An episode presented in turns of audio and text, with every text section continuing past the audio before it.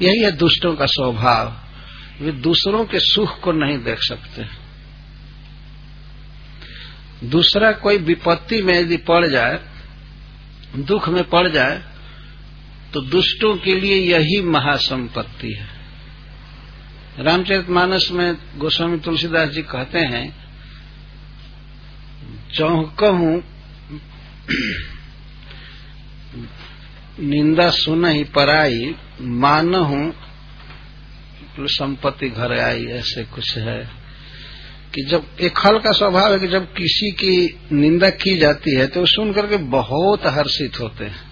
जैसे लगता है कि घर में नव निधि सारी सिद्धियाँ मिल गई उसको, और किसी की विपत्ति सुनते हैं तो उस दिन वो फेस्टिवल मनाते हैं। ये राक्षसों का स्वभाव होता है।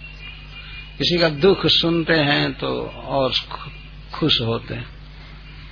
खल का और संत का वर्णन गोस्वामी तुलसीदास जी ने रामचरित मानस के प्रारंभ में किया है और दोनों की वंदना किए है।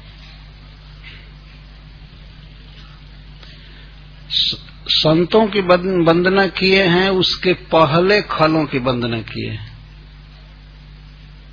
यह एक अद्भुत आश्चर्य की बात है। पहले खलों की वंदना की। सत्यभाव से सत्यभाव से वंदना कर रहा हूँ। और खलों की वंदना करते हुए कहते हैं कि मैं आपकी वंदना इसलिए कर रहा हूँ कि आप कृपा रखिएगा। हमारे इस रामचरित मानस पर कोई कटाक्ष मत कीजिएगा, इतनी ही कृपा आपकी होगी। बस इतनी ही, बहुत बड़ी दया आपकी होगी। यह बात चैतन्य चरितमृत में कृष्णदास कविराज गोस्वामी ने भी कहा है। वे कहते हैं कि हम नहीं चाहते हैं किसी व्यक्ति को कि वो हमारे ग्रंथ को पढ़े तो वह व्यक्ति यदि नहीं पढ़ता है तो ये हमारे लिए बहुत खुशी की बात है। लेकिन पढ़े और पढ़ करके उसमें कोई काट साट करे, दोष निकाले, यह बात सहन करने योग्य नहीं। भगवान ने जैसी मुझे बुद्धि दी है, अपनी बुद्धि के अनुसार मैंने भगवान चैतन्य महाप्रभु के गुणों का वर्णन किया है। और इस पर भी कोई व्यक्ति दोष निकाले कृष्णदास कविराज अपनी विद्वता दिखाने के लिए या जस के लिए यह ग्रंथ लिखा है तो उनसे मेरी प्रार्थना है कि कृपया वे न पढ़ें। वे वे कहते हैं।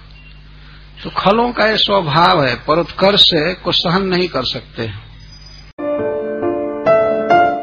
अगर आप चाहते हैं कि ऐसे और आध्यात्मिक संदेश हर दिन आपको प्राप्त होते रहें, तो अपने नाम और शहर के साथ इस्कॉन डिज़ायर ट्री के नंबर 9987949494 नौ नौ आठ सात नौ चार नौ चार नौ चार पर एक संदेश भेजें।